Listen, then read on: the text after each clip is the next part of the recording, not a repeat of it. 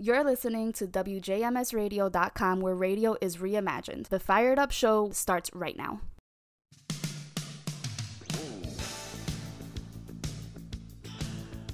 And welcome, everybody. Welcome to Fired Up right here on WJMSradio.com, where radio is reimagined. How's everybody doing? Hope you had a spooktastic Halloween uh, as this show is airing on the 1st of November. Uh, all the little ghosts and goblins. Uh, hopefully, they had a safe trick or treating out there.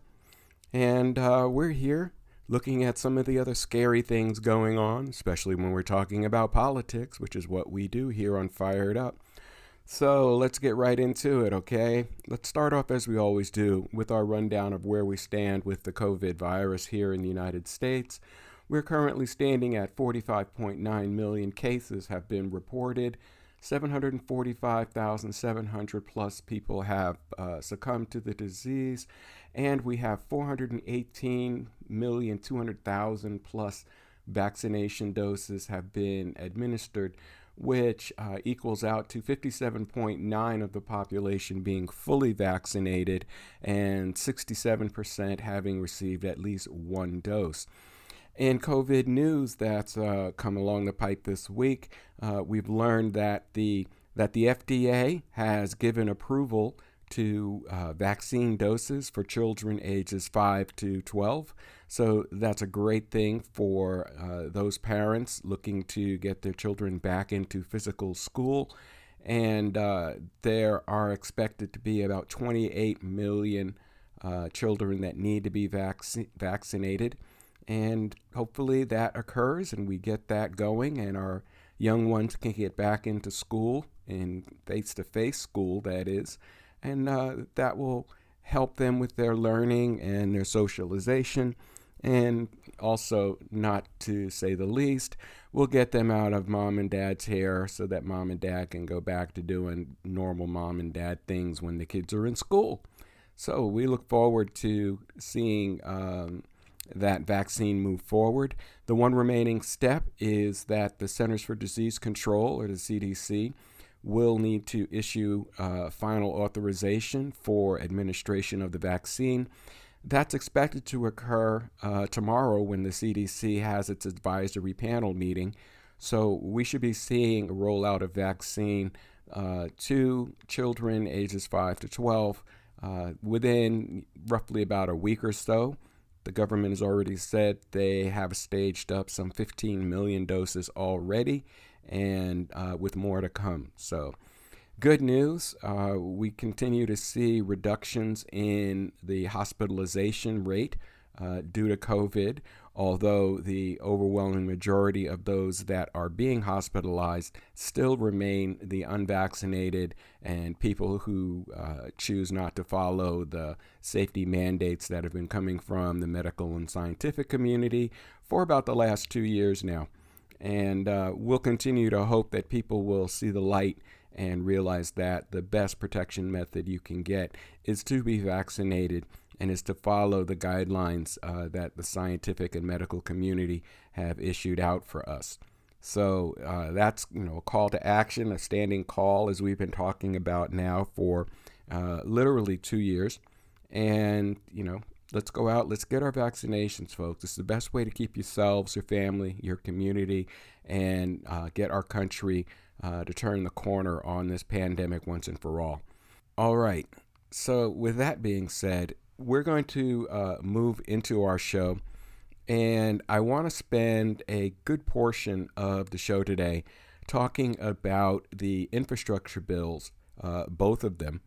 Uh, this past week, President Biden met with the Democratic coalition, and uh, the the outtake from that meeting was that a framework for the uh, scaled back second portion of the infrastructure plan uh, has been arrived at.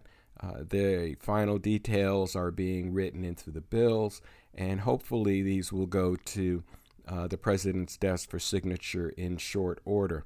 Uh, I'm going to talk about you know that whole process and what we've experienced with it as well.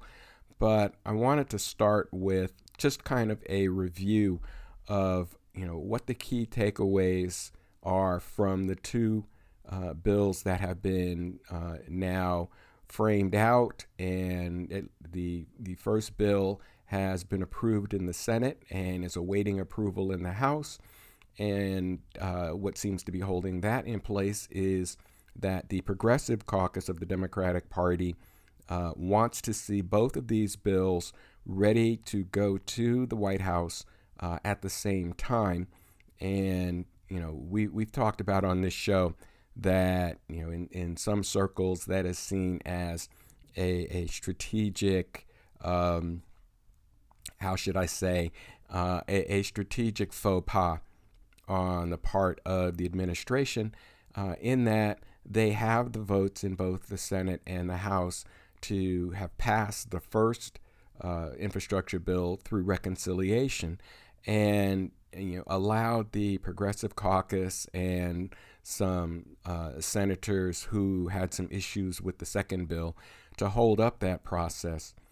Um, so let, us go through the bills, and then we'll we'll talk about the strategy and tactics that we have seen play out uh, with these two bills. So as we said, um, initially, uh, the the first infrastructure bill, which was a hard infrastructure bill, uh, came through at 1.2 trillion dollars, um, and it was passed uh, in the Senate uh, with a bipartisan vote uh, and went on to the House, where it has been held up, as I said, by progressives who have insisted that the $3.5 trillion Build Back Better agenda, uh, otherwise known as the social infrastructure bill, uh, be passed as well, and both bills go to the president's desk simultaneously. Um, so on October 28th, uh, President Biden came out from his meeting with the Democrats and announced a framework for the second bill in the series, which was substantially scaled back and now sits at about $1.85 trillion, down from the three and a half that uh, originally had been asked for. So, you know, there were some things which had uh, been requested that have been pulled back, and we're going to look at those in a moment. So, one thing to keep in mind is that you know this second plan is going to su- require the support of all 50 Democratic senators, uh, as there are no Republicans expected to support the legislation. Uh, the framework includes $1.75 trillion of social infrastructure funding, an additional $100 billion in immigration spending contingent upon affirmative ruling by the Senate parliamentarian. That would bring the total up to the aforementioned $1.85 trillion. So when you add that to the 1.2 uh, bipartisan infrastructure legislation, uh, the resulting spending is just over $3 trillion uh, supporting President Biden's agenda. And of course, all this assumes that the Democrats will agree on the scaled down version but at least the early indications are that uh, all Democrats are on board. Hopefully, they can lock that all in and get it, you know, written up and you know get it forwarded to the president for his signature.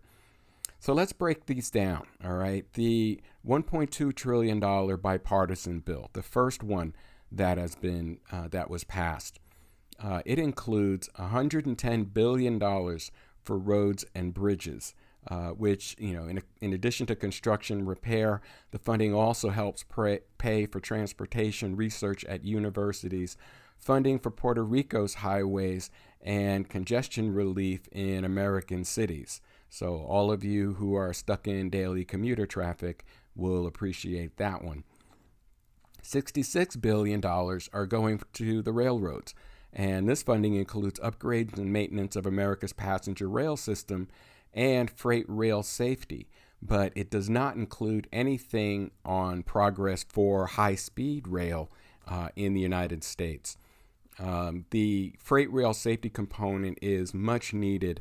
Uh, over the last couple of years, uh, we have seen some very severe um, you know accidents with regard to not only freight trains but also passenger rails.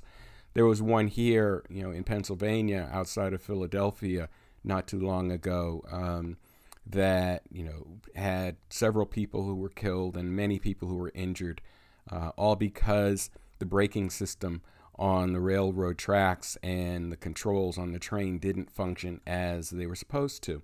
So hopefully this bill would address those deficiencies. Another $65 billion would go for the power grid. This bill would fund updates to power lines and cables, as well as provide money to prevent hacking of the power grid. Uh, and there's also in that uh, some funding for clean energy as well. Uh, an additional $65 billion would go for broadband, including funding to expand broadband in rural areas and in low income communities. Approximately, approximately 14 billion of the total would help reduce internet bills for low income citizens. Uh, and as we've just come through, you know, uh, a year and a half or more of you know schooling at home, where people didn't have reliable or high speed access and were relegated to going to fast food restaurant parking lots and other locations just to connect to uh, capable internet so they could do their homework. Uh, that will be a much needed boost for a broad swath of the country, especially in rural areas and remote areas where the traditional cable network has not gotten out that far. Uh, $55 billion of the, the bipartisan bill will go for water infrastructure, which includes 15 billion for lead pipe replacement, 10 billion for chemical cleanup, and money to provide clean drinking water to tribal communities. And as we've seen in the news over the last uh, couple of years, um, with the situation in Flint, Michigan, and, and other parts of Michigan, um, in Newark, New Jersey, and so forth. Uh, lead pipe abatement is something that is desperately needed in many areas of our country.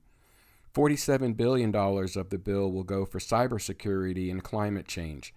Uh, the so called Resilience Fund will protect infrastructure from cybersecurity attacks and address flooding, wildfires, coastal erosion, and droughts, along with other extreme weather events. $39 billion will go for public transit. Funding here provides for upgrades to public transit systems nationwide. Uh, the allocation also includes money to create new bus routes and help make public transit more accessible to seniors and disabled Americans. Uh, $25 billion of the bill will go to our airports. This allocation will provide funding for major upgrades and expansions at U.S. airports air traffic control towers and systems would receive 5 billion of the total for upgrades. And you know, we've we've seen stories in the news over the past 10 years about the problems with the air traffic system and how overloaded and needed uh, for upgrading it is. So this is a much needed boost for that area. $21 billion of the money will go for the environment. Uh, money's used to clean up super, Superfund and brownfield sites, abandoned mines, and old oil and gas wells. $17 billion of this will go to ports. Half of the funds in this category would go to the Army Corps of Engineers for port infrastructure. Additional funds would go to the Coast Guard, ferry terminals, and reduction of truck emissions at ports. So, you know, the, the infrastructure portion of this um, is something that we're seeing right now is desperately needed. There have been several stories in the news recently about the delay in the supply chain with you know hundreds of ships stuck offshore waiting to get into ports because there are not enough uh, truck drivers to move those containers from the ports and out into distribution so, you know needed equipment supplies and materials are just standing in station outside of our, our ports on both coasts. 11 billion of this money would go for safety. Appropriations here to address highway pedestrian, pipeline, and other safety areas, with highway safety getting the bulk of the funding. $8 billion for Western water infrastructure. And if you live out in, in the West Coast or, or in the western uh, half or western third of the country, uh, this is a key key issue for you out there as we have seen drought conditions get much worse over the last uh, three or four years. And, you know, places like Lake Mead and other necessary water supplies has, you know, been drying up and, you know, is, is threatened to be non existent unless we address that. So, $8 billion of this bill will go uh, toward that. Uh, there's $7.5 billion in the bill for electric vehicle charging stations. Um, you know, the, the idea here is the administration wants to build significantly more charging stations for electric vehicles across the nation. And as we've seen, the growth in popularity, uh, availability, and variety of elect- electric vehicles, uh, this infrastructure is going to be much needed uh, if the, that segment of the automotive market is going to continue to grow and expand and help us reduce our carbon footprint. And 700, I'm sorry, 7.5 billion dollars for electric school buses with an emphasis on bus fleet replacement in low-income rural and tribal communities. So, you know, the the idea here is to expand the efforts we already have on zero emission buses out into areas where it has not yet uh, become a reality. So that's a summary of what's in the um, $1.2 trillion bipartisan infrastructure bill. Now let's take a look at the second component of that, the $1.85 trillion uh, Democratic proposal that, uh, as I mentioned at the top of the segment, uh, was in discussion with President Biden and the Democratic coalition uh, just this past week. So, what do we have in this bill? And we start with $400 billion for child care and universal preschool. Uh, this plan uh, is intended to save American families more than half of their spending on child care, but providing by providing two years of free preschool for every three and four year old in America and additional funding for child care. $150 billion would go to home care uh, to expand home care for seniors and the disabled. Uh, $200 billion would go for uh, expansions of the child tax credit and earned income credit. Uh, the proposal extends the child tax credit for one year and provides additional funds to extend the earned income tax credit. Uh, two parts of the tax code that benefit families greatly in this country. $150 billion for home care, which would expand access to high quality home care for older Americans and people with disabilities. $550 billion for clean energy and climate. The plan proposes cutting greenhouse gas pollution by over a gigaton in, by 2030, reducing consumer energy costs, helping to create more clean air and water, and creating hundreds and thousands of new jobs in support of these industries. $130 billion in Affordable Care Act credits. Uh, this money is targeted to expand affordable health care coverage, reduce premiums for more than 9 million Americans, and deliver health care to uninsured people in states that are not enrolled in expanded Medicaid coverage.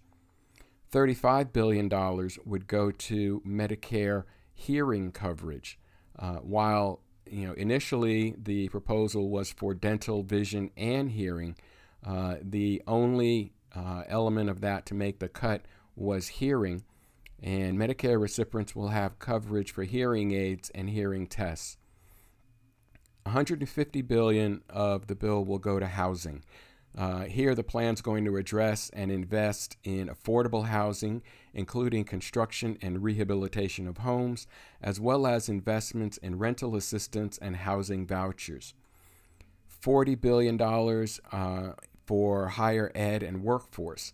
Uh, this portion of the legislation will increase Pell Grants and provide post high school education opportunities including through apprenticeship programs for underserved communities. $90 billion for equity and other investments. And what this means is that spending in this area will be designed to achieve equity through investments in materi- I'm sorry, maternal health, community violence interventions, and nutrition, according to a statement from the White House. 100 billion of this money will go to immigration.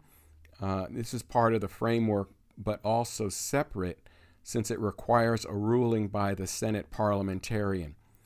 This would constitute an investment to reform the immigration system, reduce backlogs, expand legal representation, and make border processing more efficient and humane. Uh, a, a portion of the bill uh, addresses the corporate alternative minimum tax, a 15% minimum tax on companies whose financial statements show at least $1 billion in profit, as proposed by Senators Elizabeth Warren of Massachusetts and Angus King of Maine and Ron Wyden of Oregon, uh, has been added uh, to the current bill back legislation to help fund it. So, in, in this in this pack, uh, let's take a look at some things that got left on the cutting room floor. Uh, first and foremost, uh, paid family leave. The Democratic proposal initially was for 12 weeks of guaranteed paid family and medical leave. Uh, in the process of negotiation, it was ultimately scaled back to four weeks. Uh, ultimately, though, no paid leave made it into uh, the framework in the second phase of the infrastructure package. As I said, dental and vision benefits under Medicare were cut out. Um, Medicare drug pricing, the ability of Medicare to negotiate drug prices uh, directly with pharmaceutical companies, was also cut out from the final framework.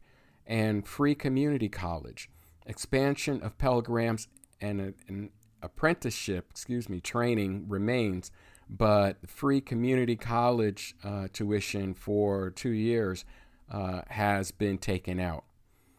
Um, under the the or onto the cutting room floor also fell the billionaire's income tax. Uh, the funding plan, or this funding plan, which would have taxed the unrealized gains of certain assets of around 700 of the richest taxpayers in the country and, and would help fund the legislation has been removed. So, so that is an overview of the two packages. Uh, realize that the, the bills themselves, the first uh, bill, the bipartisan bill, is uh, just shy of 3,000 pages long and the projected length of the second bill is probably going to be an additional 2,000 pages. So once the bills are out there, uh, they'll be available to the public. You can go online to uh, the whitehouse.gov website or the house.gov or senate.gov websites and see the the uh, language of the bills uh, and you know curl up for a, a long winter's night and you know, read them for yourselves. Um, emphasis there on long winter's night. Uh, it's 5,000 pages. Um, but there are, are numerous summaries that have been uh, released to the public through the press and social media. Uh, I encourage you to go out and you know read the summaries from different sources, from various sources, so that you get a fuller picture of what the infrastructure proposals are going to contain. Um, don't just rely on single source, just like any news that that we get. You want to get a, a wide variety of news, compare them all together, and you will find that the truth lies somewhere in the middle of that circle. So, you know, it, it, it's clear that the the ideas of the infrastructure bill have changed drastically uh, over the last uh, you know six or eight months. Um, clearly, there's been politics played. Um, clearly, you know the the agendas of a few uh, House and Senate members have you know have slowed down or roadblocked much of the progress that was initially expanded into these bills. However, that's not the entire story. Um, we'll we'll take a quick break here, but when I come back, we're going to talk about how this process worked or didn't work, and you know, in what, in my opinion, are the flaws in the strategy on both the Democratic and Republican sides uh, of this issue. So you're listening to Fired Up Radio right here on WJMSradio.com. We'll be right back after this very short break.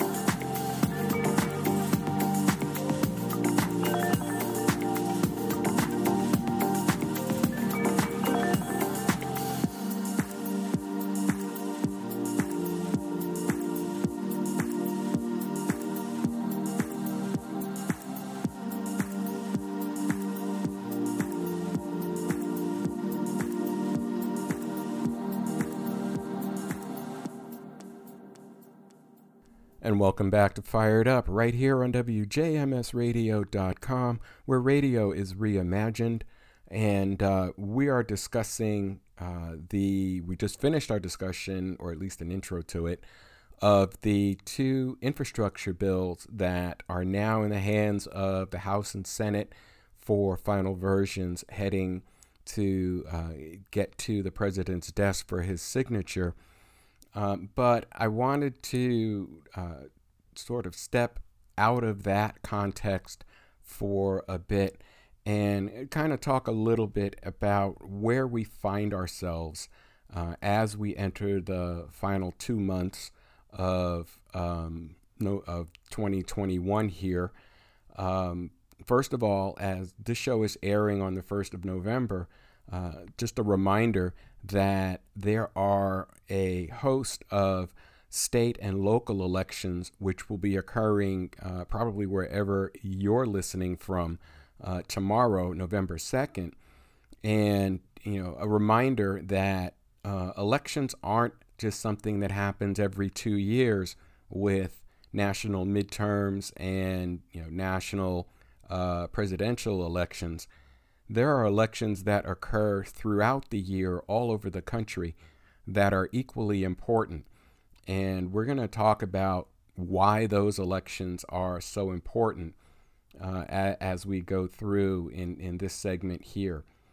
But uh, what I wanted to say is, you know, we, as we again uh, work toward wrapping up 2021, going into 2022, which will be a hectic election year. There's no doubt of that. Um, but you know, a- as a country, we find ourselves coming to uh, kind of a crossroads.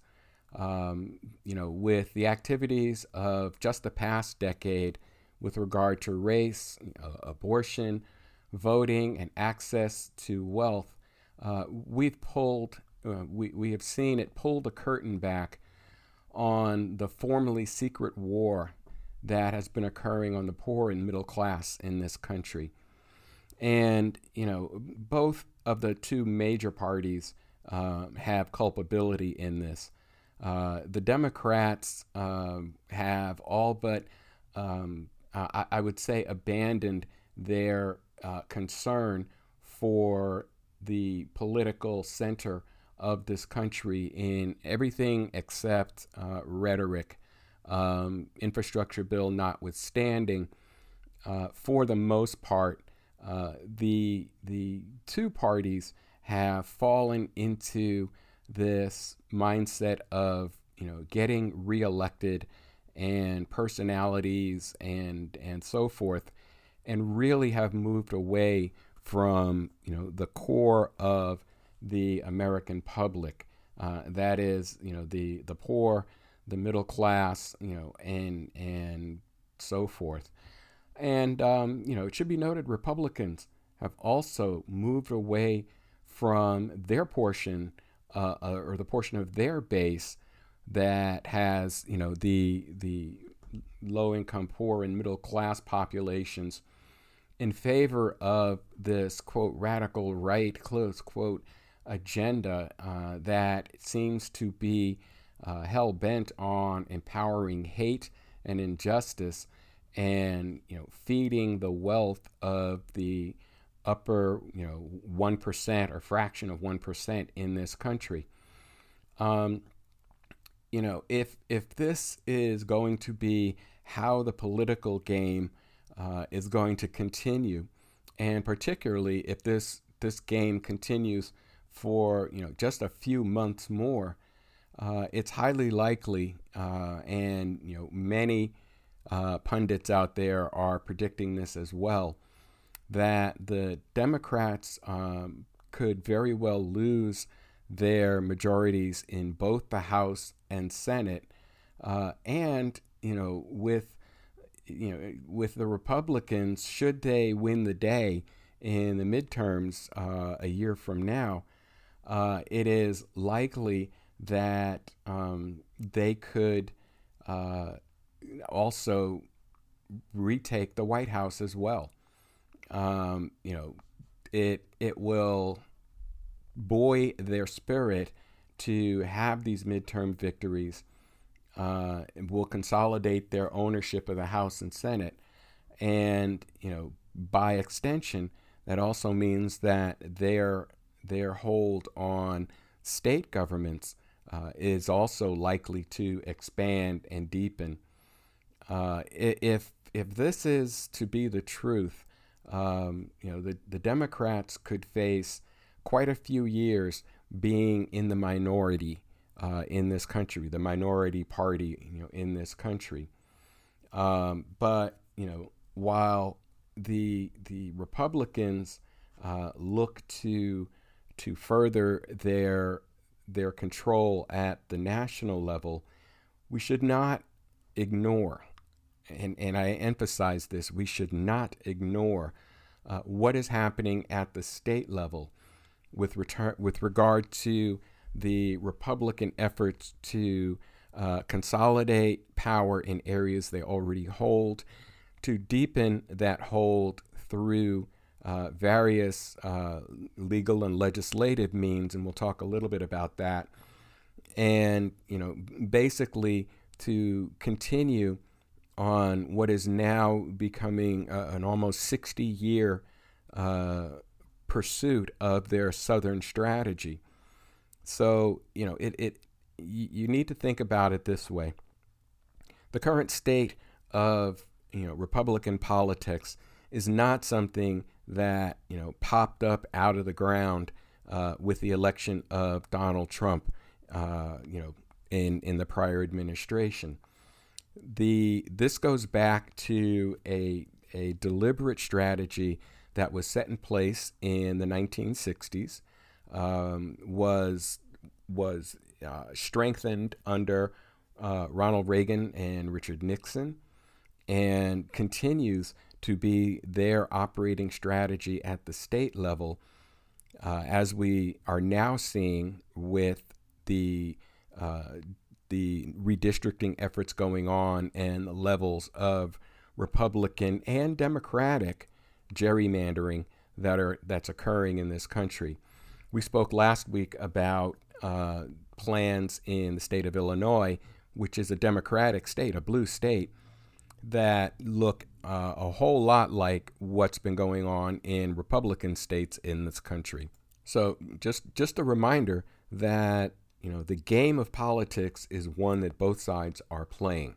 Um, however, as I said just a, a few seconds ago, both sides equally seem to be on a path that leads them away from the the poor, the middle class, and the working class in this country in this country, and also uh, seem to uh, move them away from the more progressive and moderate elements in their party as they work more and more to consolidate their power uh, to the extreme left and the extreme right uh, of the political spectrum. Uh, as we've talked about on this show, keep in mind that independents, those who are not aligned with either of the two major parties, outnumber the the combined numbers of the Democrat and Republican parties uh, by nearly two to one, and you know those you know, independent, progressive, moderate voters, whatever you want to call them, uh, represent what could be the real political power in this country if they uh, so choose to mobilize that effort uh, to a greater extent than they have in the past.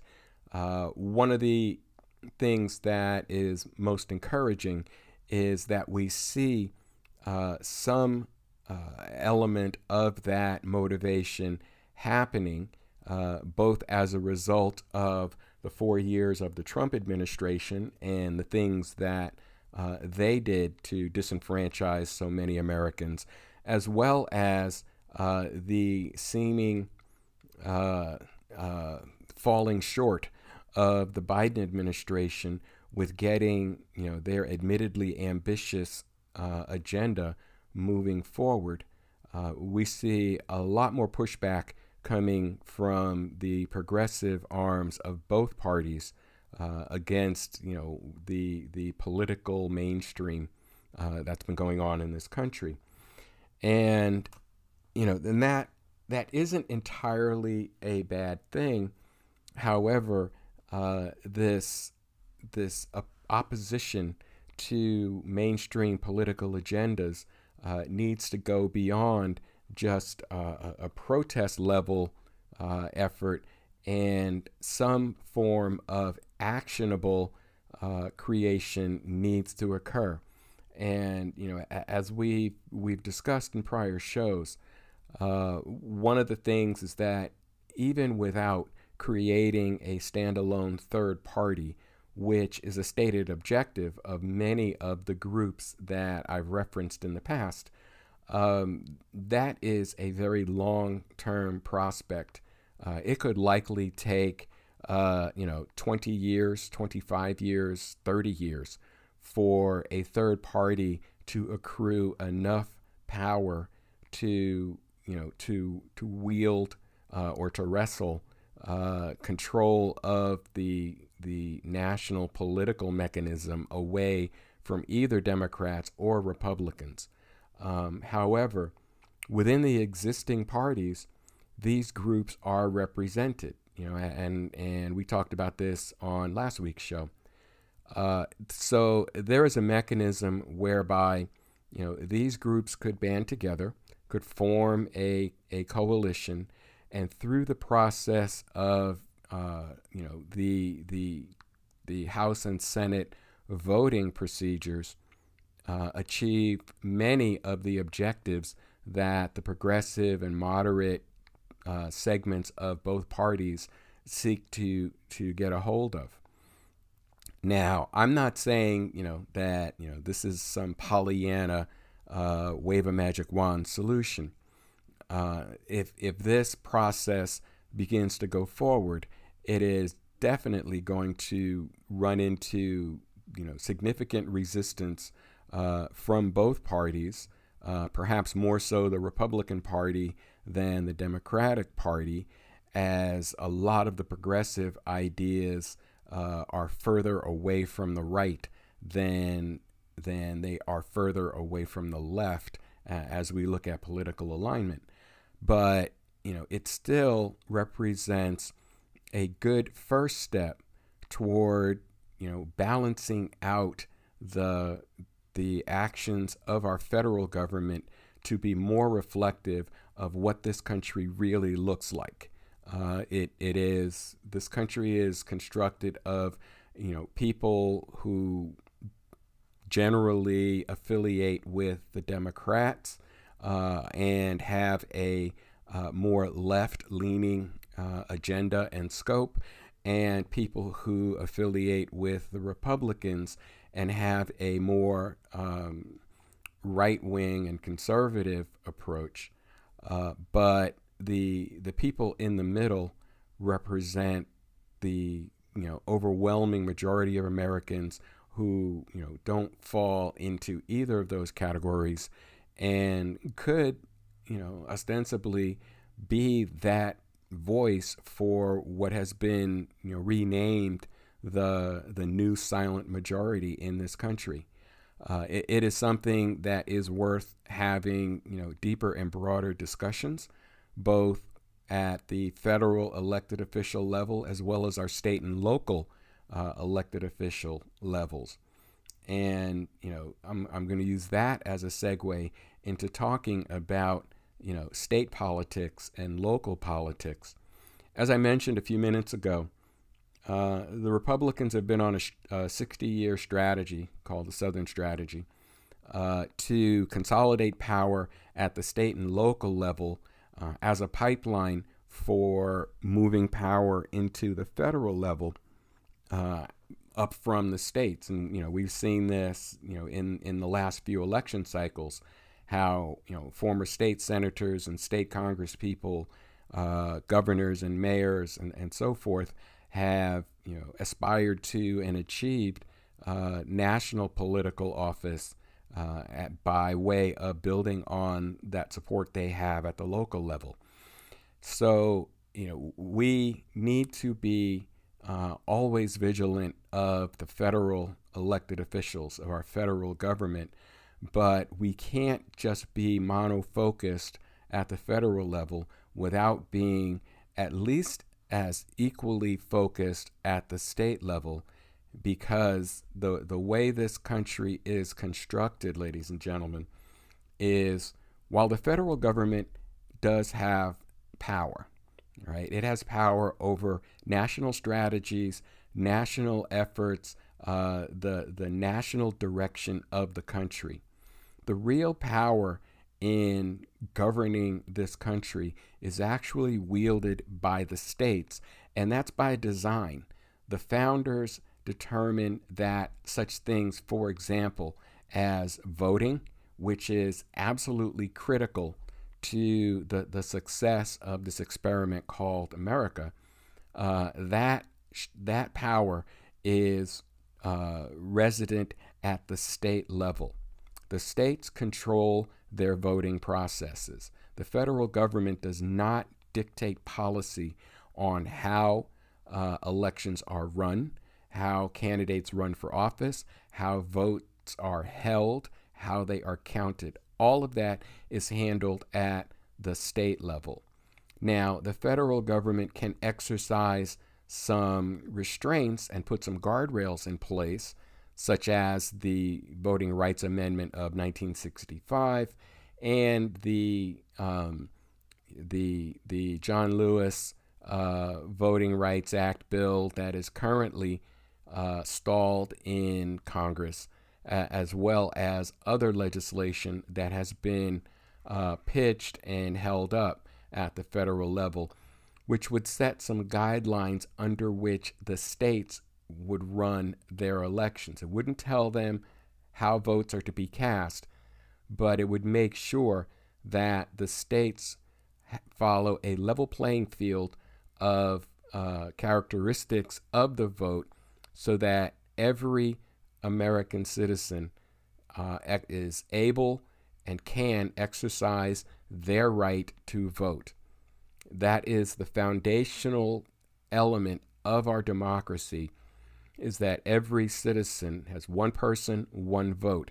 And that right to vote is crucial to everything we want to get done, whether it's you know school and education policies and procedures, whether it is uh, state and local taxation, whether it is infrastructure in the state, whether it is how state governments are run. You know, all of these things are not handed down from the federal to the state.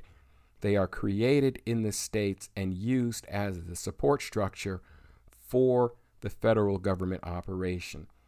And that's why it is important that we stay focused, you know, tightly on the federal, but that we don't take our eye off of what's going on in our states. And one of the things, you know, we, we talk about in this show is we look at how those state policies are impacting the operation and the thinking at the federal level, whether it's abortion rights, whether it's voting rights, you know, whether it's you know uh, uh, climate change, all of these things have their genesis at the state level and then rise up to be addressed at the federal level, and it's not the other way around. Even though it may look that way, a lot of this this energy uh, is pushed upward from the states to the federal. So, you know, as important as it is to be focused on the national elections, you know, we're, we're about to go into the midterm election feeding frenzy over the next 14 months. Uh, it is equally important to recognize that tomorrow you have the opportunity to vote for your local school boards, for your local judges, county commissioners, mayors, uh, city council members, you know, all of these uh, these boards and committees that run your state day to day. All right, so keep in mind that again, while powerful, the federal government does not have a huge impact on your day to day lives your state and local governments have much more control over how your daily life works in the state that you live in than the federal government does. All right. So, you know, think think about that. Um, as I said, uh, tomorrow in in a lot of areas around the country um, is an election day.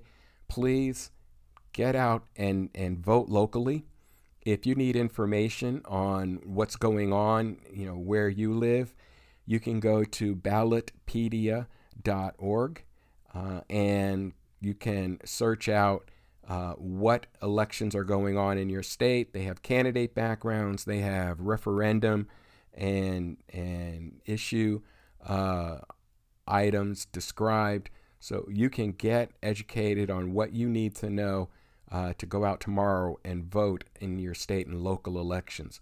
And please do that. Um, you know that is where the the source of the power that the federal government has. That's where it comes from. So, you know, it, it it's an ongoing thing. It's something we've talked about on this show uh, frequently, and we will we will continue to talk about it um, related, and, and, as I mentioned about redistricting, um, the Illinois Democratic uh, administration and leadership has uh, passed a redistricting uh, map uh, this past Friday that, as it says in this article I found on Politico, uh, likely secures Democrats' control of 14 of the state's 17 congressional districts.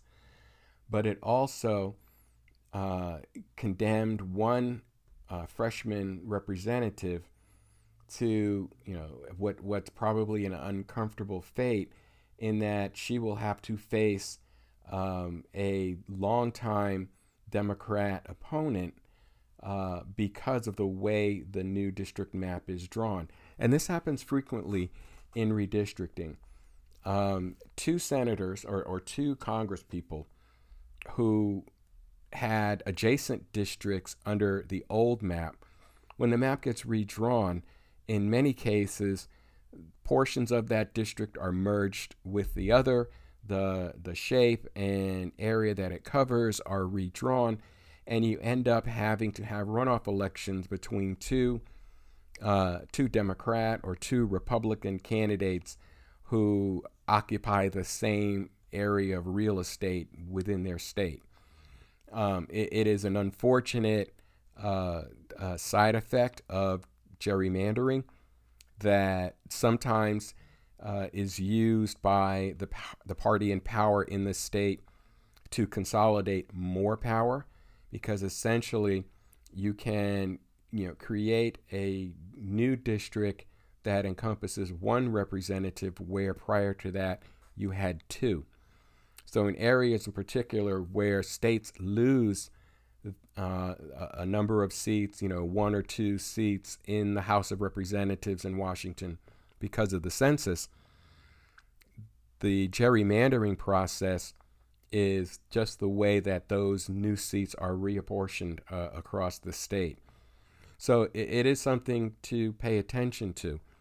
Also, keep in mind that, as we've said on the show, that redistricting happens every 10 years the results are set in stone for 10 years until the next census.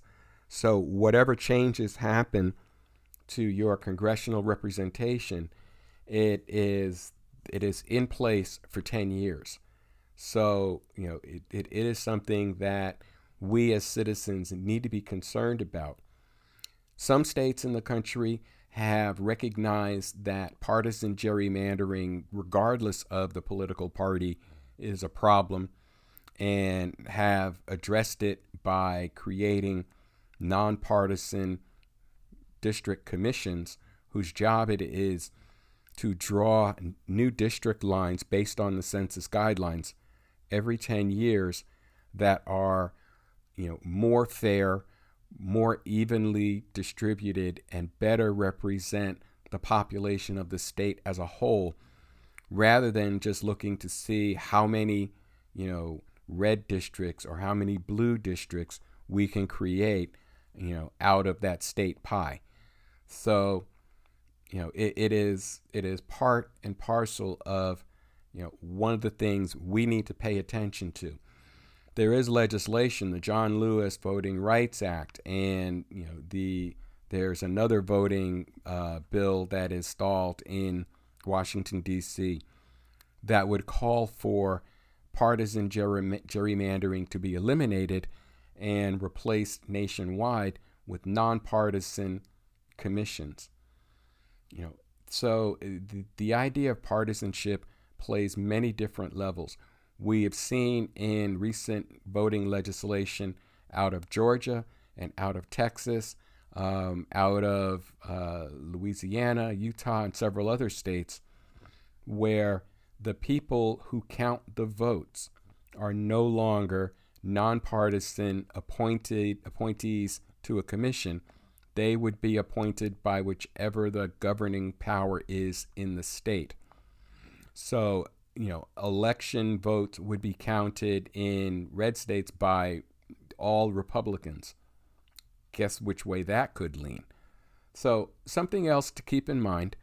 Um, you know, we'll we'll we'll keep discussing this in the coming weeks, and we'll definitely be revisiting this as in the run up to the midterms uh, next November. So, just something to be aware of finally, um, one other thing, just to sort of tease out, um, there's some big things coming with WJMS Radio. Uh, if you haven't already, please go to the WJMSradio.com website. Um, mark it as a, a bookmark on your system, uh, like it, and you know sign up to get updates. Sign up for the newsletter. Uh, there's going to be some really, really exciting stuff coming as we move into the new year. That's going to wrap it up for this week's show. As always, thank you so, so much for listening. I appreciate it. Please make sure you stay safe, you know, get vaccinated, follow the medical and scientific guidelines. Make sure that you're keeping yourself and your family uh, safe uh, through the pandemic. Um, this is Steve. You're listening to Fire It Up each week, every Monday, here on WJMSradio.com, where radio is reimagined. Take care, everyone, and I will talk to you again in seven days.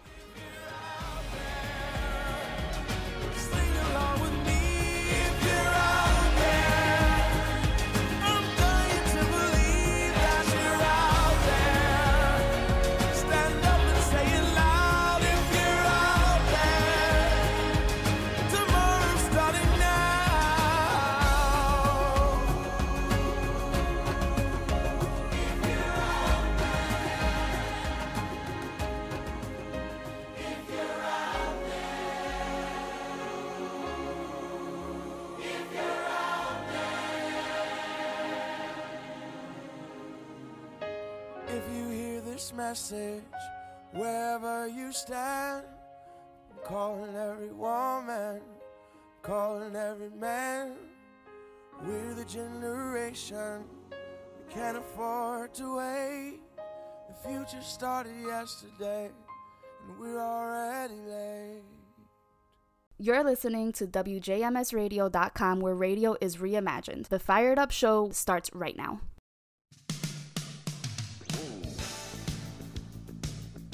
And welcome, everyone. Welcome to this week's edition of Fired Up right here on WJMSradio.com, where radio is reimagined.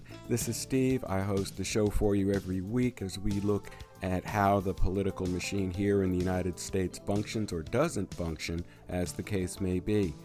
So, welcome, everyone. Sit back. Uh, we got a busy show to uh, go through today, and I can't wait to get started. So, as always, let's kick it off with our COVID report.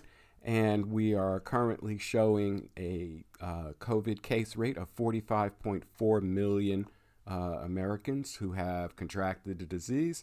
736,000 uh, regrettably have died from the disease.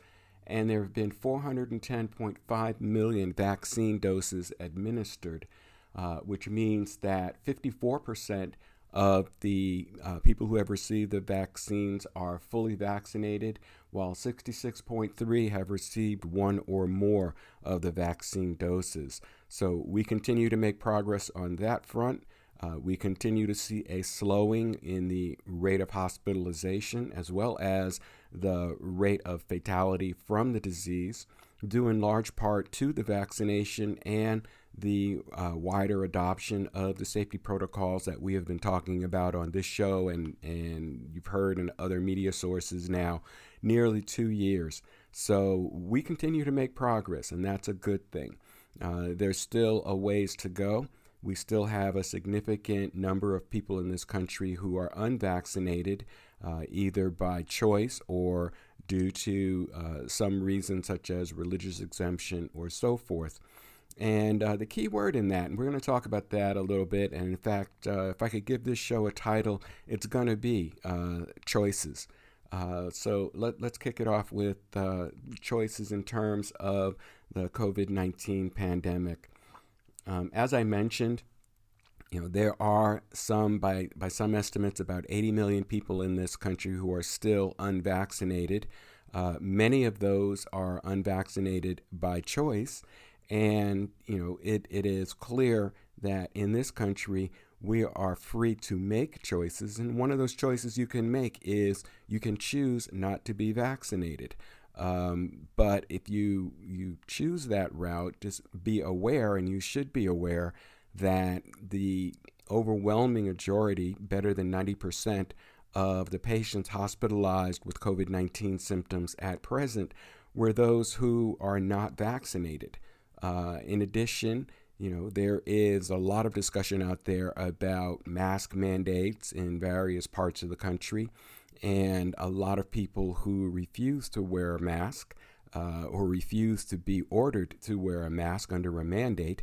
Uh, and again, in this country, you are free to make those kind of choices. However, you know, you have to look at the consequence of your choices in that if you choose not to be vaccinated, if you choose, you know, never to wear a mask, even in those scenarios where it is advisable to do so, uh, such as being in large crowds or you know being in environments where uh, the the risk of transmission from COVID from people who may have been infected is very high, uh, that is your choice. However, you know you will have to live with your consequences. We've seen the newspaper articles and we've seen the interviews on television and radio of people lying in an incubator bed with a ventilator system going who were against getting a vaccine and against wearing a mask. And regrettably, many of those people uh, succumbed to the disease and ended up regretting their choice. So, you know, the, the, the advisory is, you know, while you have a right to choose what you want to do, uh, that's part of our freedoms here in this country. Be aware that your choices carry consequences. And one of the consequences of not being vaccinated and not wearing a mask ever is that you are highly likely at some point to perhaps catch COVID and suffer some very, very uh, devastating consequences. Uh, we hope that doesn't happen. We encourage people on this show to please get their vaccine uh, injections and to wear a mask when it's it's necessary for you to wear a mask. You know, I should state, you know, for my own case, I have been fully vaccinated now since March, and I've had multiple COVID tests uh, over the months. Uh, I traveled to the Dominican Republic in May, and that uh, was during the time when they were under a level four advisory, and you know was in and about in the area of DR that I that I was I was at, and tested negative for COVID both uh, on exit from the country and a little bit later uh, just as a backup. Uh, I recently also had to uh, have COVID testing done uh, prior to a trip down to Georgia. And again, COVID test came back negative. Uh, practice, you know, good mask and hygiene um, protocols while I was down there, and you know, tested upon my return, and still I remain negative for COVID at this time. So, you know, there is benefit. You know, hopefully, you know, my story is not unique in that many of us out there who uh, have received vaccines and, and have been getting COVID tested, uh, whether it's for work or just for personal information, um, you know, can can serve as testimony as to why it's important for you know, us all to get vaccinated and us all to protect ourselves. So, you know, just remember, you know, we are free to make choices in this country. The one thing that we have to take into account is that usually choices have consequences. So, you know, while I would encourage you to get vaccinated, I would encourage you to wear your mask when conditions warrant. You know, when you're going to be in a, a crowded facility.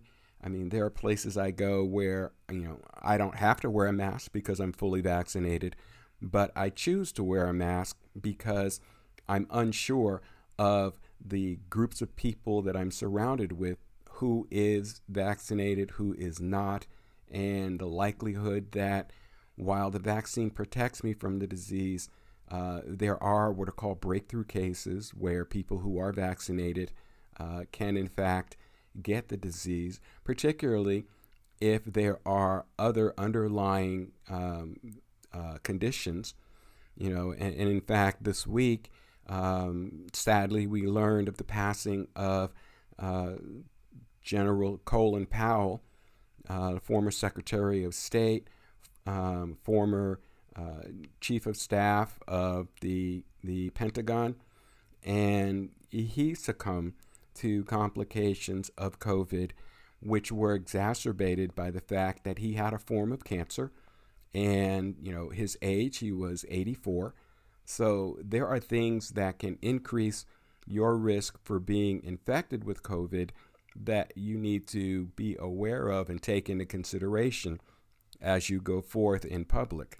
So while we extend, you know, our condolences to the family of, of General Powell, We also, as with many uh, segments of his life, can look to him as an example of some things that we should be aware of and take into account.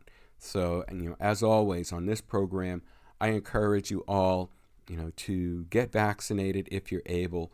Practice your mask wearing and distancing as as best you can when situations warrant, and do what you can just to to protect yourself, your family, uh, and your loved ones from this disease because it is still out there. It is still roving around the country. There are still variants uh, out there that we've talked about on this show, and that you know we are now seeing um, increased levels of the Lambda variant that are showing up in selected areas of the country. So we have a lot to be careful about, and you know we we need to make sure that we are making choices that make sense for us and make sense for the greater good of our family and our community.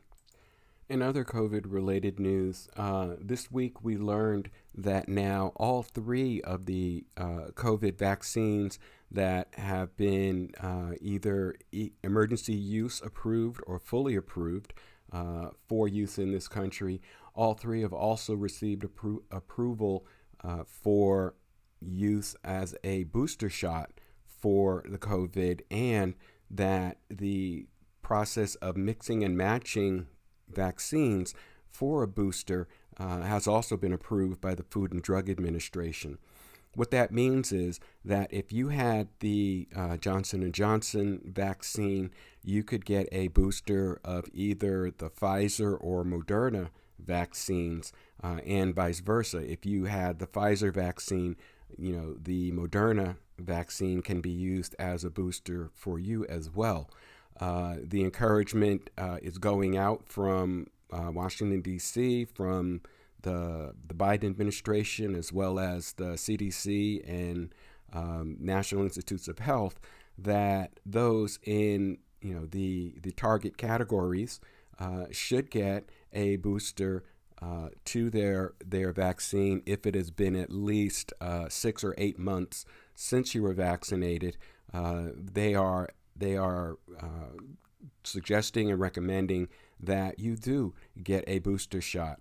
And you know, this is not a new process. Every year we get notified that we need to get a booster shot for our flu vaccine because the flu virus, you know, being a living entity, also evolves and creates variants year over year, and we need to re-up our vaccine so that we are protected against the current version of the flu vaccine making the rounds.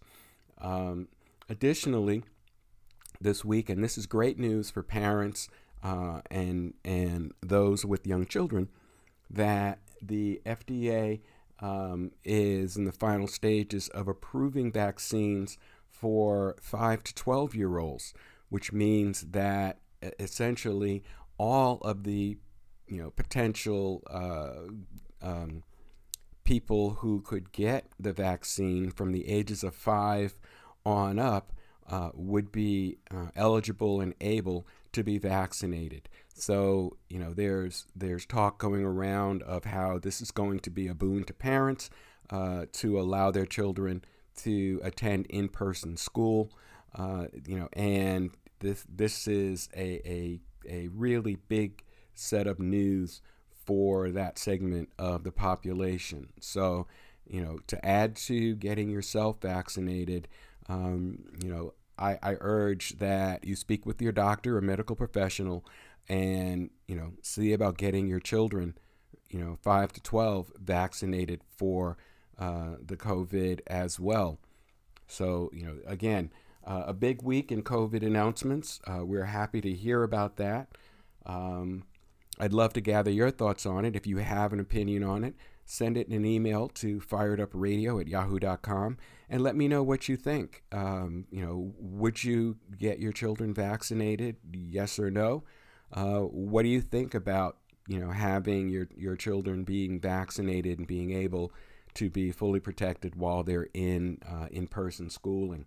So we'll we'll look for emails from you guys on that, and you know whatever comes in, we'll bring up on the show. So let's turn the page a little bit and get into our, our primary topic of this show, which is the political machine and the political system. And the uh, other big, you know, among many big political news events this week um, has been a lot of talk about the Biden administration's infrastructure plan.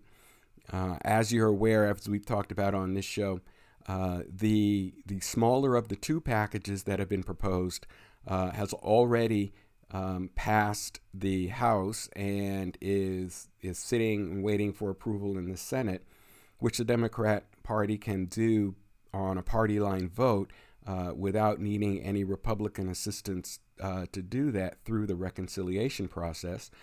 Uh, the second component, which is the larger of the two, uh, originally slated at $3.5 trillion, uh, the Biden administration, in working with within their party and with the Republicans uh, in the Senate, have pared that back uh, to somewhere just around $2 trillion. Uh, so they've taken about a third of it off the table and you know they are are working the final details and according to news uh, interviews from uh, House Leader Nancy Pelosi this week um, that it is it is possible and, and maybe even likely that this this new bill will come up for a vote uh, at some point this week and you know uh, assuming that it will pass will then go on to the Senate where it will take up debate there.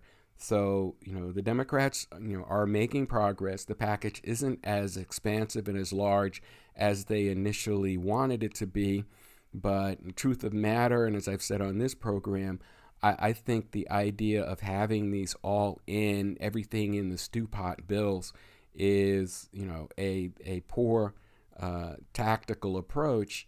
Um, you, they should be focusing on doing this in stages uh, so that they can demonstrate to the American people that their approach is working and garner the support and, and approval they need to move forward with the next set of packages. But I'm not in the, I'm not in Congress. I'm just a guy with a mic, so you know it's just my opinion.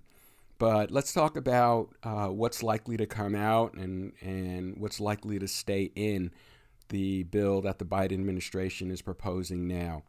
So, among the things that are likely to remain in the package, uh, a national four week paid family and medical leave plan, which ha- has been shortened down from what was initially proposed to 12 weeks. Um, you know, so it, it, would include reasons such as uh, recovering from a serious illness, caring for a seriously ill family member, or caring for a new child.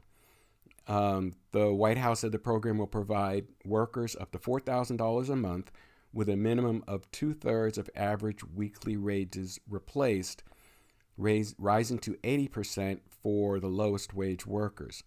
Another element that uh, is going to be in the bill is universal pre K or pre kindergarten schooling for three to four year olds.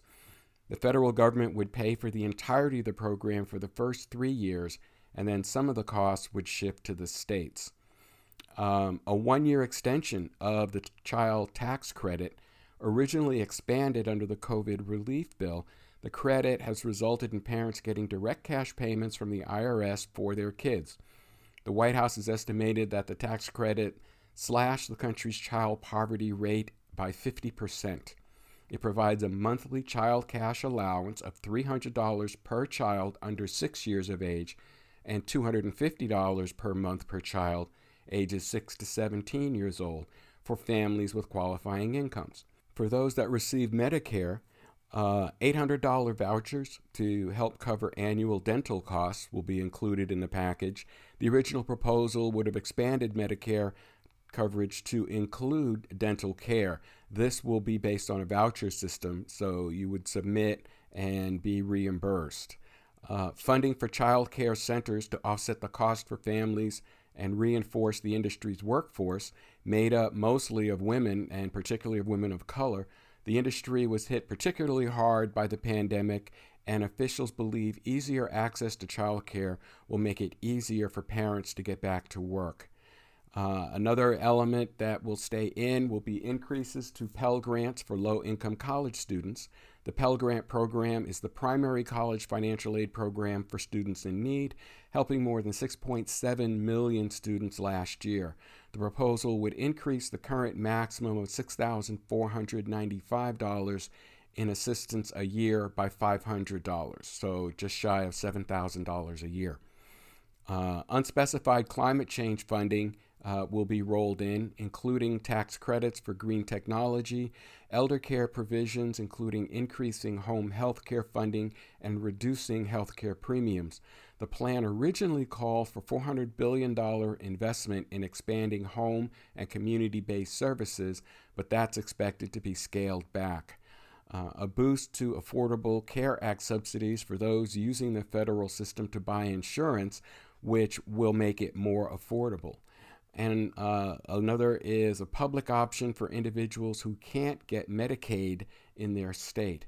The move, which was championed by Representative Jim Clyburn, uh, Democrat of South Carolina, and Senator Raphael Warnock, Democrat of Georgia, would make it easier for more than 2 million poor people in states that rejected expanding the ACA to get coverage. So, those are, are um, some of the things that have stayed into the administration's proposal. Now let's take a look at some of the things that uh, have been dropped out of it in the pared down bill. Um, one of them is free community college. Originally, the proposal was to have included two years of free community college uh, uh, available, which would have cost $109 billion a year uh, an expanded Medicaid coverage that would include dental, vision, and hearing benefits, uh, an effort that had been championed by uh, Senator Vern- Bernie Sanders, who's independent of Vermont. The Clean Electricity Performance Program will also be eliminated, which would pay electric, electric utility companies that switch from fossil fuels to renewable or clean energy sources and fine those that don't. Uh, the measure opposed by Senator Joe Manchin, Democrat of West Virginia, but Biden said Thursday he's still hopeful that it will be included. And some tax rate hikes on corporations and top income earners, which are opposed by Senator Kyrsten Sinema, Democrat of Arizona. The White House has looked for other ways to tax businesses and the wealthy and continues to insist, insist any deal will include some new revenues for the government. And just a side note on the, Clean Electricity Performance Program, there was a report that came out in the news over the weekend that uh, cited a World Health Organization uh, study that showed uh, converting the the uh, top 15% of coal fired plants from coal to natural gas could reduce the uh, greenhouse gas emissions of those plants by up to 73%. Now, that uh, would mean that some 15,000 coal fired plants um, in, in the US and around the world would be or could be converted to burn natural gas and create a substantial benefit in terms of uh, lowering the carbon dioxide and, and, greenhouse gas outputs of these facilities uh, in, in an effort to combat climate change and global warming. So we'll keep an eye on that. As I said, that just popped up on the radar on Sunday. Uh, I'll follow up and, and keep an eye and bring you more news as that comes out. So, you know, here we are the Democrats proposed $3.5 trillion. It's now been pared back to, depending on which sources you listen to, between about 1.8 and 2 trillion dollars. Uh, and at that level, uh, there is some optimism that it will, in fact, pass through the House and should arrive at the Senate. And we will wait to see what happens uh, in the Senate. Uh, of course, you know, it, it will likely be subject to a filibuster there unless there is some compromise efforts worked out between the Biden administration and Senate Republicans to uh, pass that bill through and then get both packages to the president's desk for signature. You know, um, one thing that we've talked about on this show, and we, we've mentioned it a few times, and it is strategy and tactics. Um, you know, there is a, a strategic approach that can be taken, and then there is a tactical approach. Uh, strategy is the formulation of the plan. Tactics is the implementation of that plan. Uh, the the Democrats really, uh, in my opinion, uh, really have fallen short on both their strategy and their tactics. As I said, you know, earlier in this segment, uh, they could have put together a package of programs uh, under this infrastructure bill that clearly focused on the hard infrastructure things that needed to get done, uh, get those started so that the American people can see, you know, what the benefits are going to be, and then move forward through, you know, the the the term to get the other items through. They could have approached it as a step one, step two, et cetera, et cetera. Um, rather than than put these big, scary huge packages together, which were almost guaranteed to come under scrutiny, criticism, and and concern from the Republican Party, uh, they chose to do it this way. Um, so hopefully, this administration and future administrations will learn that and climb the mountain one step at a time instead of trying to take three giant leaps to do it. Um, let's let's take our break here. When we come back on the other side, we're going to talk about some more uh, issues uh, around one of our favorite subjects here on Fired Up, and that is the subject of the efforts by the Republican Party at redistricting uh, in, in the areas that they control. You're listening to Fired Up right here on WJMSradio.com. We'll be right back after the break. Hi, folks, it's Steve from Fired Up. As you know, on this show, we spend a lot of time talking about COVID 19 and the effects it's having on our country, on our community, and on our families. I wanted to give you a couple of public service announcements that came from the University of California at San Francisco. The first is from Dr. Star Knight, uh, who is a, an MD at uh, the University of California at San Francisco. And the second is from Jonathan Butler, PhD also from the University of California at San Francisco. Please take a moment and listen to these two important messages. And again, consider carefully uh, about getting the COVID 19 vaccine. Uh, this is a public service announcement from us here at Fired Up and from your friends at WJMSradio.com. I first got the vaccine, number one, as obviously to protect myself, but, but honestly to protect my family. I've had direct discussions after getting the vaccine with members of my own family. And I, I think in general, there was just kind of overall skepticism, especially in the black community, but in black and brown communities alike. Uh, there's his, there are historic health inequities, and so there are reasonable concerns from members of those communities. And that's a community that I belong to as well. And that's why I had to inform myself and look at the data myself.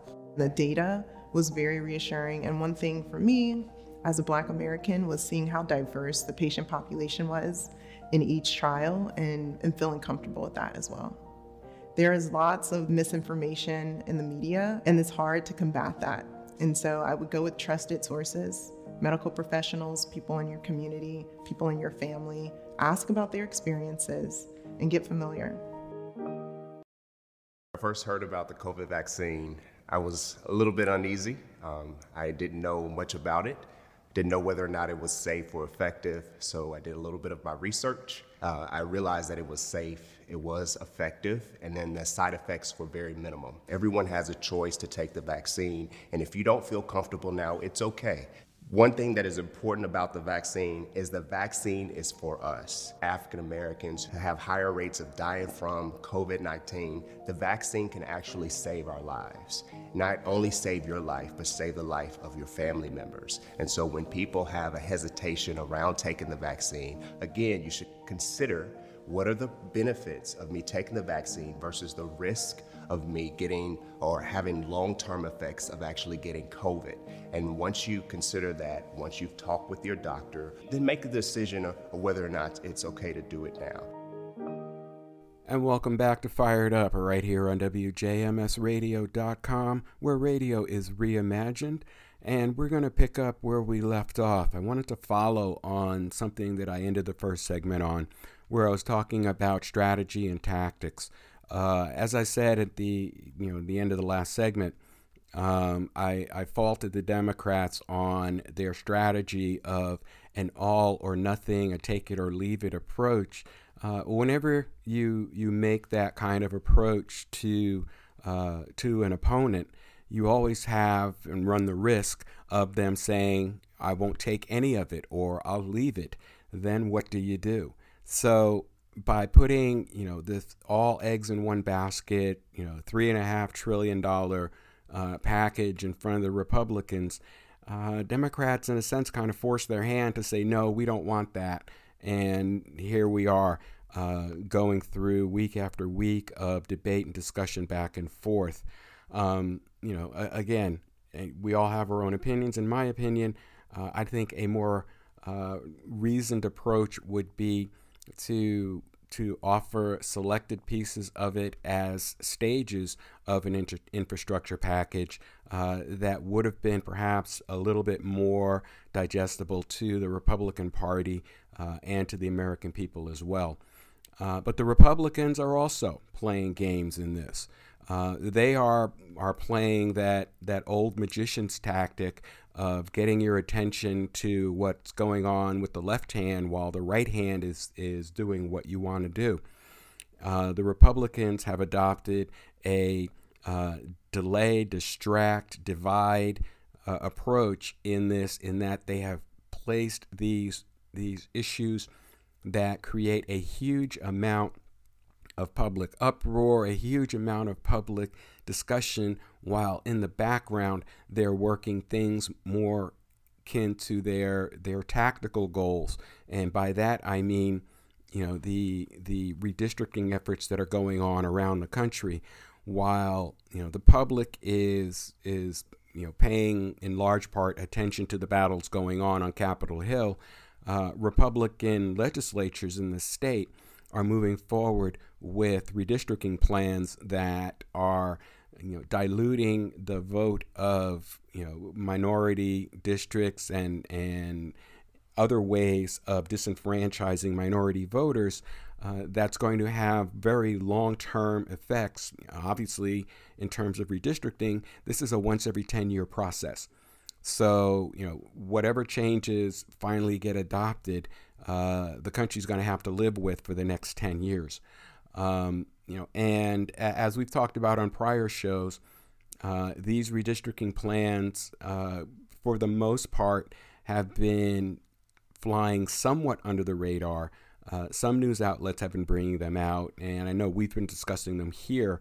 Uh, we've talked in past weeks, we've talked about redistricting battles going on in Michigan and in Texas, in Florida, and, and I believe in Utah as well, where you know, the Republican controlled legislatures are dividing up areas where um, min- minority voters make up the majority of the population and blending them with, uh, you know, with white districts in order to create districts that are more favorable to the Republican platform rather than give a fair voice to all of the residents in that given area you know, as I said, we've talked about this uh, pretty heavily over the last three weeks. You can go to our archive at SoundCloud.com or or tune in or go through the WJMS.com uh, website and check out our prior shows to hear what we've talked about with that.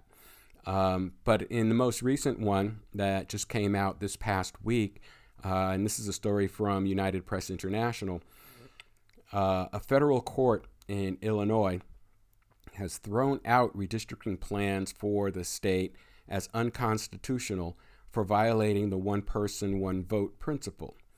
So, uh, again, to, to kind of give some background here, um, you know, the the census and the redistricting efforts are codified in the Constitution of the United States. That is, every 10 years, every resident, uh, every person living in the United States is counted, and the results of those counts are used to determine how many uh, constituents each congressional representative will have, and essentially how the control of the U.S. Um, House of Representatives is divided up. So every 10 years, we have these efforts at redistricting, and you know the party in power in each state uh, is the party in control of drawing district maps. And you know, typically, and it doesn't matter whether it's a Democratic state or a Republican state, the tendency is that they tend to draw districts that favor their own party. Um, you know, there, there's been discussion about establishing bipartisan commissions, and in fact, those do exist in several states where the district lines are being drawn just based on the number of constituents living in a given area that would allow for each representative to have an equal number of constituents, regardless of their political party. Um, and as I said, that's happening in, in several states, but the overwhelming majority of states are actually divided up along party lines. And since Republicans control the majority of state houses in the states uh, in the U.S., obviously the resulting districts end up uh, over overrepresenting the power of Republicans versus Democrats, uh, where Democrats may actually physically outnumber Republicans. A good example of this, uh, as we've talked about, is what's going on with redistricting in Texas, where because of population shifts over the last 10 years, um, there are several districts which, you know, according to the old map, would be predominantly minority controlled districts, and under the new maps would be diluted or watered down to make them uh, Republican districts. So, you know, we, as I said, we've talked about this uh, more times than I can count. It's part of the games that are played and part of the games we need to be aware of so that we can weigh in and make our voices heard on how our states are divided up. But getting back to Illinois, this ruling uh, is in response to two lawsuits, one of which was filed by the Democratic Mexican American Legal Defense and Education Fund, and the other filed by the Republican Party of Illinois. Uh, the federal court has consolidated these two cases together as both plaintiffs allege the June redistricting plan violated their right to equal protection under the 14th Amendment of the Constitution. So the, the June redistricting plan uh, was a result of a uh, map that was drawn based on data that came from the American Communities Survey uh, and which was approved by the Democrat controlled General Assembly in May prior to the release of the 2020 U.S. Census. Uh, the census was delayed due to the, cor- you know, the coronavirus pandemic. Uh, uh, Illinois Governor J.B. Pritzker signed the redistricting plan into law on June 4th. Uh, the suit was brought and brought before a three judge panel uh, at the, the federal district level. And they ruled uh, last Wednesday that the plan created for both House and Senate districts were either overpopulated or underpopulated, which would dilute the voting power of their constituents in violation of the aforementioned constitutional uh, 14th Amendment. Uh, the defendants had argued that they had faced a constitutional mandate to enact the plan before June 30th as their reason for not waiting for release of the census data. However, the judges rejected this argument, saying there's no mandate saying the plans had to be completed by that date. The mandate, the, the ruling of the law states that if they were not completed by that date, a redistricting commission would take over. Now, if we step out of the article for a second here. Um, the idea that the redistricting commission perhaps would have drawn districts that were either more evenly balanced between the two parties or based on the uh, the population distributions, the demographics, would have favored Democrats over the Republicans, and obviously, uh, you know, with all of the the the headaches and arguments that would have ensued. The judges said the Democrats didn't wait for the census data to be released because of their desire to avoid handing over the redrawing of maps to a bipartisan commission, as I was just stating. Political, and this is a quote, political considerations are not unconstitutional, and courts are reluctant to wade into, much less to reverse, partisan maps, including those that amount to political gerrymanders, the court said. More quote, while there is nothing legally wrong with this approach, it is not a proper rationale for violating constitutionally required mandates, including the drawing of districts of approximately equal population. In other words, the judges said, the General Assembly may not dilute a large percentage of voters to advance preferred political outcome. The three judge panel has uh, set a deadline of November 8th to submit proposed revisions to the map with the state to offer its responses and objections 10 days later. Uh, there's another hearing scheduled for November 5th. Um, you know, and according to Ernest Herrera, uh, Mexican American Legal Defense and Education Fund staff attorney, uh, quote, the court has affirmed what we have argued since Illinois began the redistricting process, and that is proceeding with redistricting using estimates of population rather than census enumeration data would result in unconstitutional maps. Uh, the Republican House leader, Jim Durkin, and Republican Senate leader, Dan McConchie, called the ruling in a statement issued uh, to the State Journal Register a victory for Illinois citizens, advocacy groups, and communities of interest. Uh, and quote, during this process, the Republican caucuses consistently demanded transparency and fairness in map making, which were rejected by Democrats and Governor Pritzker. The court's ruling validates all the concerns that were raised during the Democrats' unconstitutional attempts to gerrymander Illinois.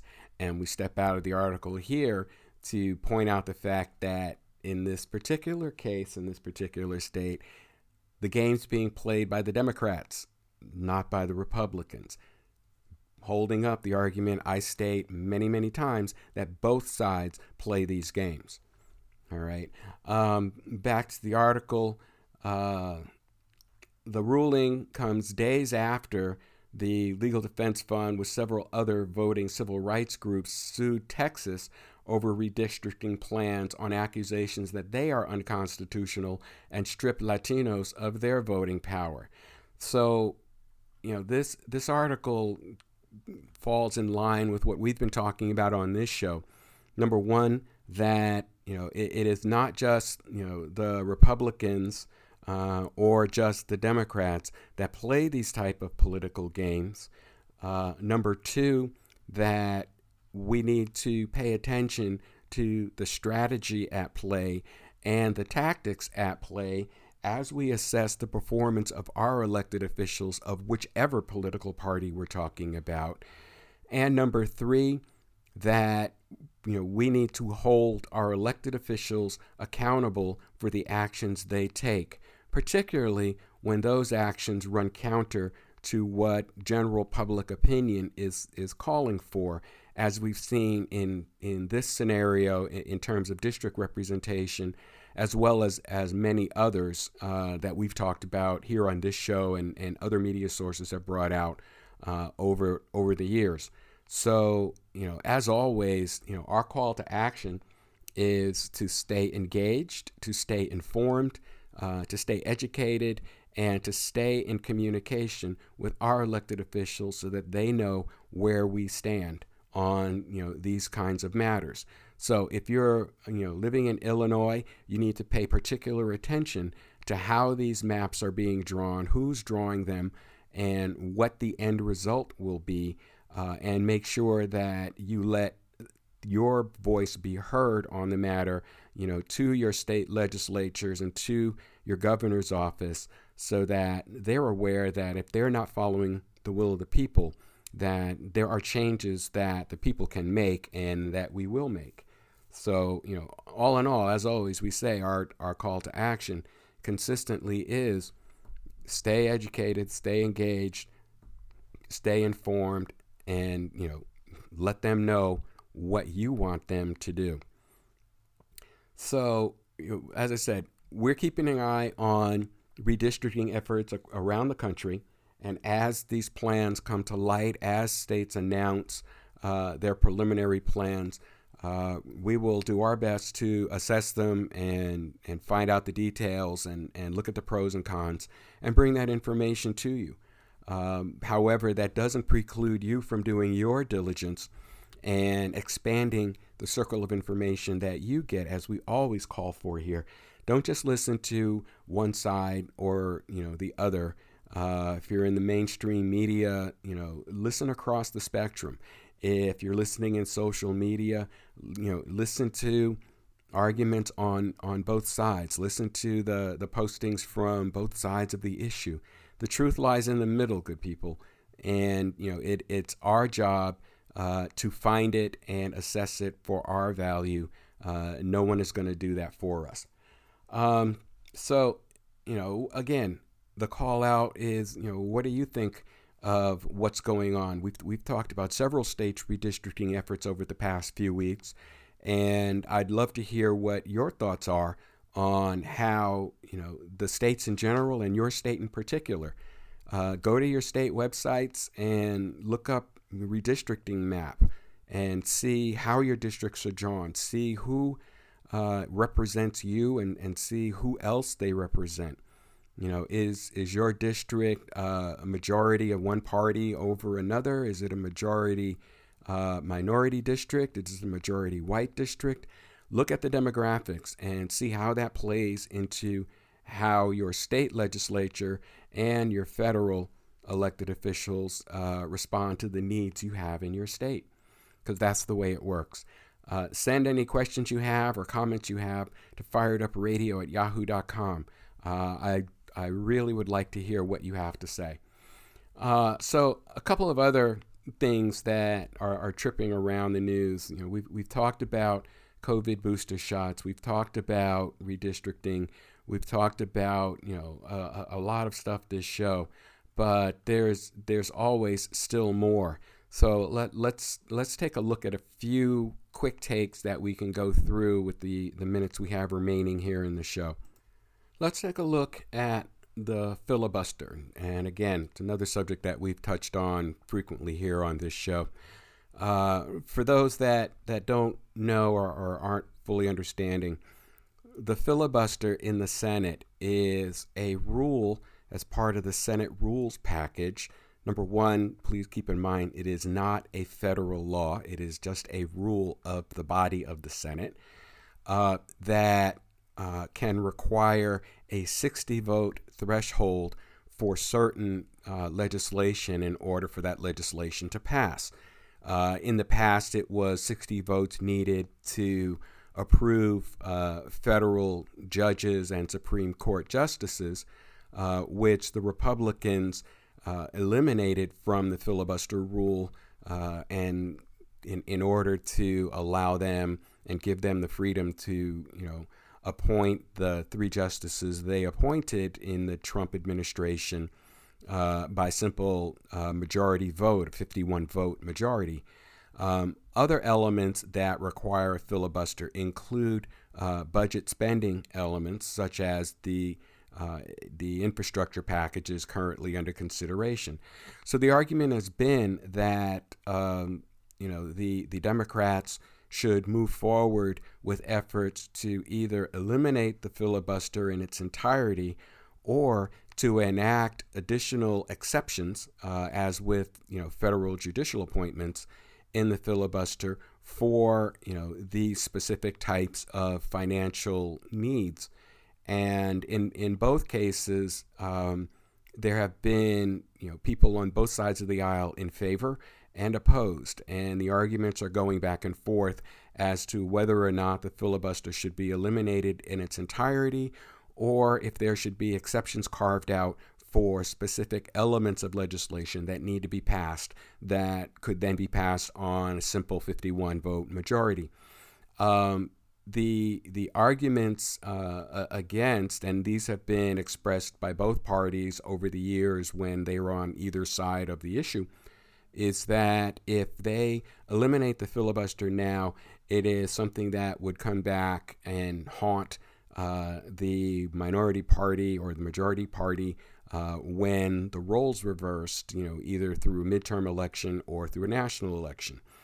Um, you know, and you know there may be some validity to that argument that you know if if we get rid of the filibuster now because it benefits us, we're going to be crying the blues in the future when the other side uh, uses it against us and it, it's our own fault because we voted to get rid of it.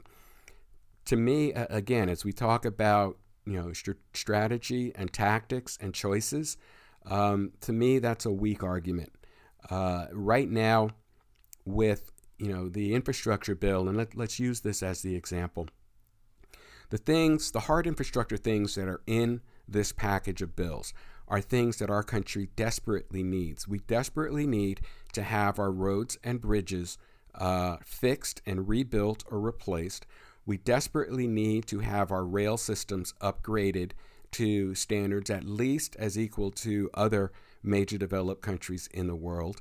Uh, the idea of expanding broadband internet service to all parts of the country is one that has been long talked about and long overdue and you know and, and, so forth there are many things in the infrastructure the hard infrastructure package that are absolute necessities of things that we need to get done in this country um, you know and the the idea that we saddle these vital elements with things that are, while important, don't get me wrong, but you know aren't critical infrastructure things.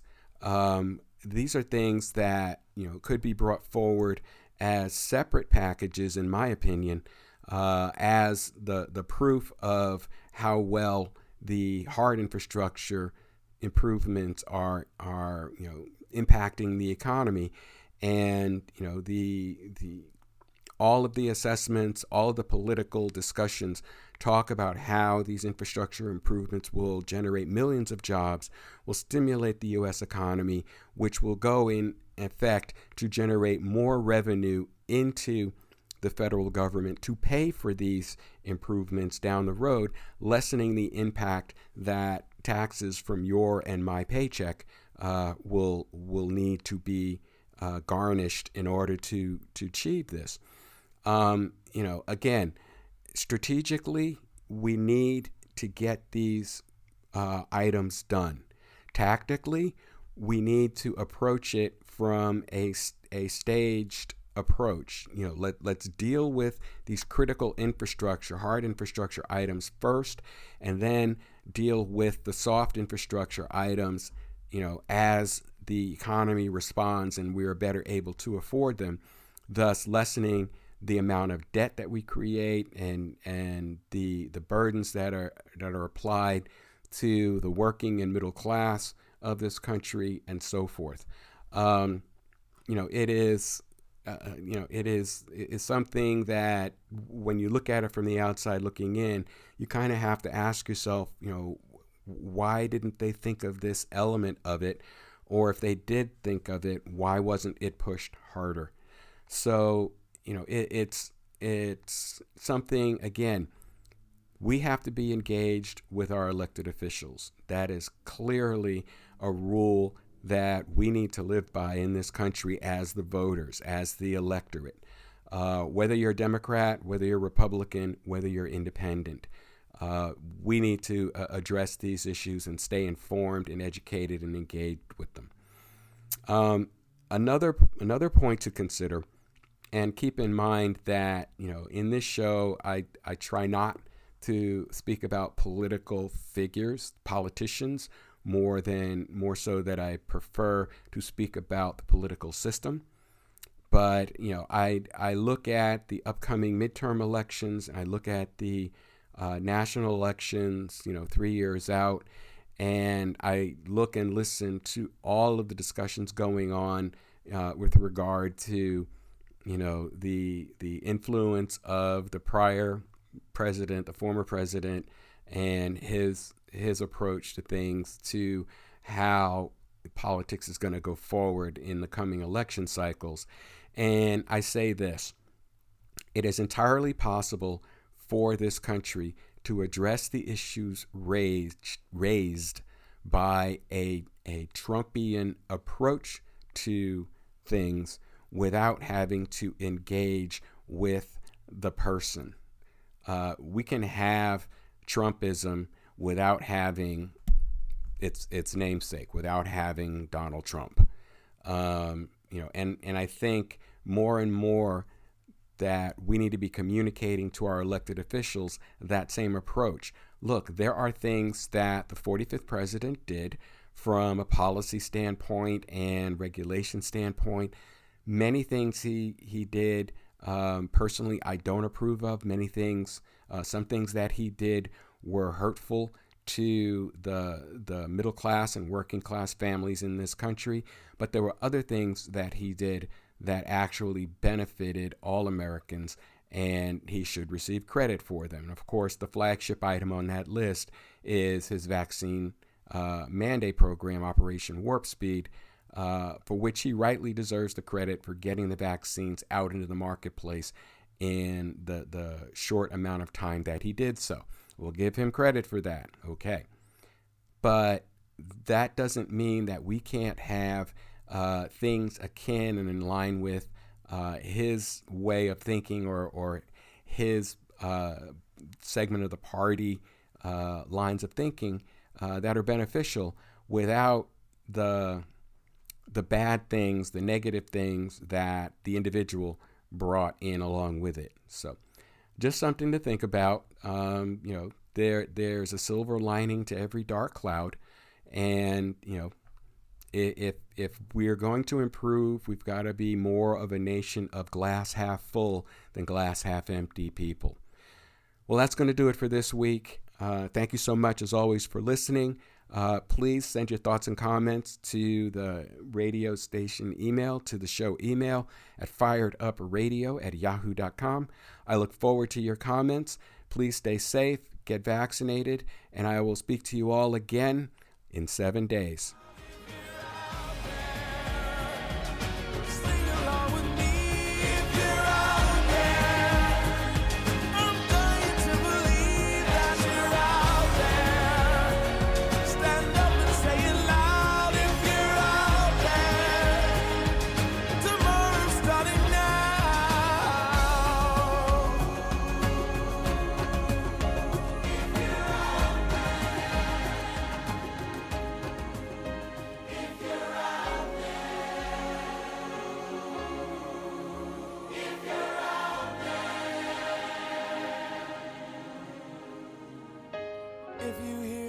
Message wherever you stand.